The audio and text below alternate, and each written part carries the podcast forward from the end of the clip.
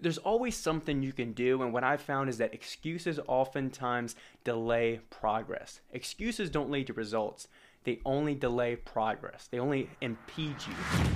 Welcome to the Zero Quit Podcast, where I bring you candid conversations with elite athletes, entrepreneurs, specialists, and other creatives.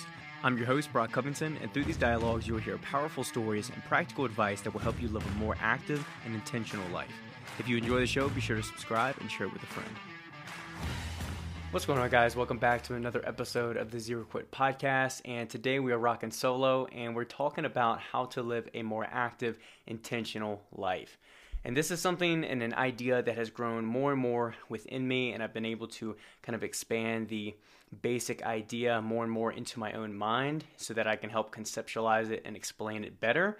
And so that's what I intend to do today. And I think it's best to start off with a quote. And the quote is from Jean Jacques Rousseau, who said, Man is born free, and everywhere he is in chains. And of course, Rousseau was talking about this more from a political point of view. However, I think we can extrapolate a broader message from this quote because I think a lot of us in society today live in chains, and we live in these invisible chains, which are societal expectations, norms, standards, and pressures we place on ourselves.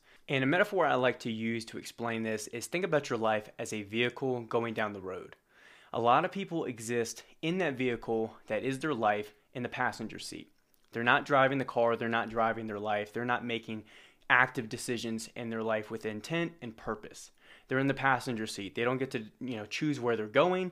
They don't get to choose the music. They don't get to control the AC. Somebody else, which is either a person, parents, uh, a spouse, society, whoever it is, is making these decisions for them, and people are just following along. They're in the passenger seat. They're living a passive life where they're not following any kind of purpose that they've defined for themselves. They're living in a role and a persona that they didn't choose, and they never stop and wonder and reflect what do they want? What, who do they want to be?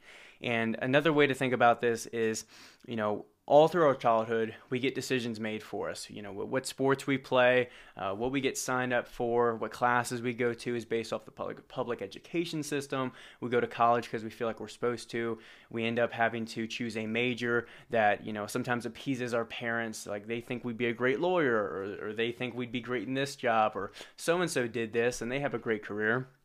So you go into that then you have to graduate and you got to go find a career because that's what you're supposed to do immediately. And you lock yourself into something uh, for the next 30, 40 years of your life. And of course, that's not what every single person does, but a lot of times that's what ends up happening is we end up trying to choose these things because that's what society expects of us or that's what our parents expect from us or our peers and without really stopping and realizing our decisions aren't our decisions they appear to be our decisions, but it's really an illusion. We're only choosing these things because we're being influenced to do so. And the more we can kind of stop, reflect, become aware of this, the more we can live a more active and intentional life. And a lot of that isn't going to happen just through listening to this podcast or one day. To figure out what really inspires you, what moves you, what brings purpose and meaning to your life, you're going to have to discover that for yourself because it's going to vary from person to person. But you can only do that by stepping out of this box and this constraint that you live and exist within. And I'll say for a lot of people, they fall into these restraints very quickly and early in life, and they feel either hopeless or kind of make excuses for why they cannot break out of this, why they can't start living a life that is more fulfilling and a life that is derived from their own decisions. And some of these constraints that do exist and that are very real and that are real obstacles are having the reliability of a safe, secure job. Because a lot of the jobs that you know exist in a in a corporate world they lock you in really well and they lock you in not only with a stable guaranteed paycheck but also they tie in your insurance, they tie in your dental, they tie in all these things to where if you leave that job to pursue either something different, uh, whether it's just a change of career or if you try and go an entrepreneurial route uh, or, or a creator route, whatever it is, you lose your insurance, you lose the, the guaranteed paycheck and all that comes with that. Another layer of this is if you have kids, if you have a spouse, you have people that rely on you. You have people and responsibilities that you have to attend to. If you don't have that guaranteed paycheck, if you take a risk, it's not just a solo risk on yourself. That's a risk for your family, it's a risk for your kids. And so I understand that these obligations, these obstacles are very real. However, one thing that I refer back to is that you can always do something. You know, it, it's so easy to make the analogy to exercise because whenever I make a post or someone else makes a post, they'll be like, well, it must be easy for you to exercise all the time because you own a gym. Or it must be easy for you to make the time because you can work from home versus, you know, I have kids or I have this and I have all these obligations. And my answer is always, you don't have the same situation in life as me. That is very true. It's very obvious, and things might be more convenient for me, but I still have to make the decision and have the discipline to do so, to act upon these different things. And you can do the same. You can figure out how to, you know, do a quick home workout before your shift. You can figure out how to work around your kid's schedule. You, there, there's always something you can do, and what I've found is that excuses oftentimes delay progress. Excuses don't lead to results they only delay progress. They only impede you from actually getting anywhere. So, with that aside, how do we live a more active, intentional life? How do we break these bonds that are containing us and keeping us restricted from living a more passionate life? How do we live a life that we choose rather than a life that we feel like we have to do to fulfill these obligations, uh, fulfill these responsibilities, you know? And what I think it comes down to is awareness and reflection you need to reflect and understand what do you want out of life? What does success look like to you? Because if it's just a dollar amount, you're never going to have that success. You're never going to have that long-term sustained feeling and content. Because as soon as you start making six figures, that's going to become normal. You're going to want to make 150. Once you make 150, then it's the next thing. You're going to look to the next person, the next car, the next house. It's it's a cycle with this materialism where you're never going to be satisfied with what you have because what you have becomes relative.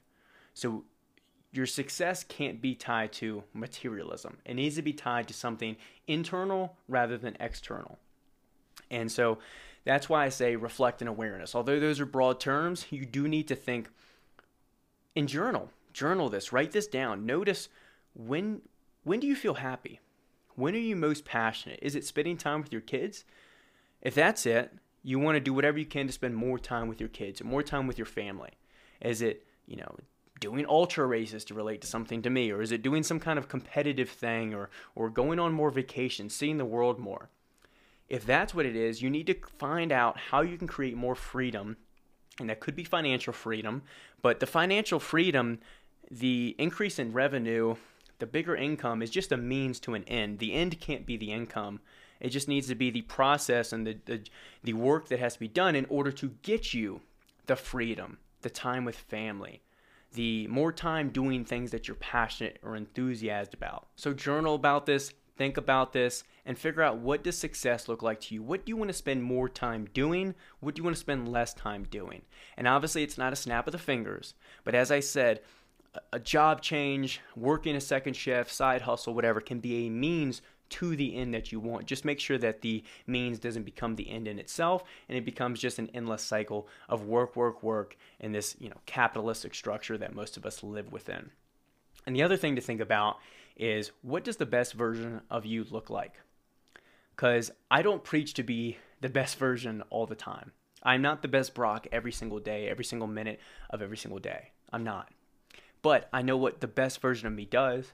The best version of me works out every single day. He gives it maximal effort. He gets off of his phone. He, he eats the right foods. He gets in the ice barrel, whether it's cold outside or not. He does the hard stuff. He makes sacrifices. He spends time, meaningful time with family. You know, he, he reads books every day. He makes sure he, he, he sets aside time for personal development. That's what the best version of me looks like. And so what you need to do is look and figure out what does the best version of you look like?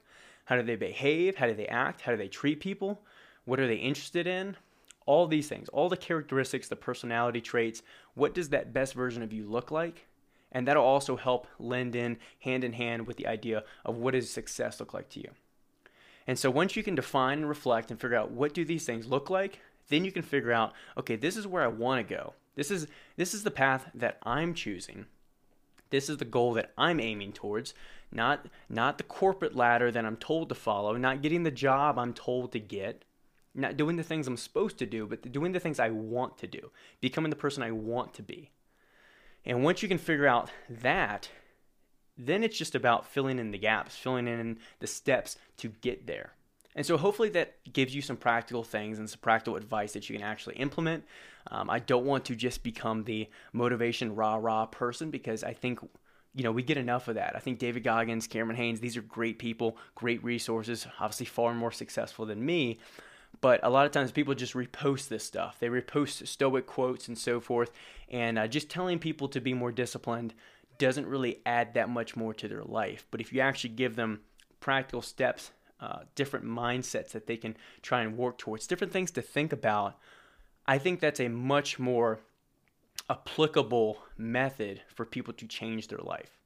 So, hopefully, you got something out of this. If you did, please, please share the podcast. I really enjoy this. And I got some really great guests coming up in the coming weeks. So, you're going to want to subscribe to the show, hit a notification bell, whatever, whatever there is, wherever you listen. Um, I really, really appreciate all the work that you guys have provided. And uh, yeah, make sure to check out the links in the show notes and all of that. And I'll catch you guys in the next one.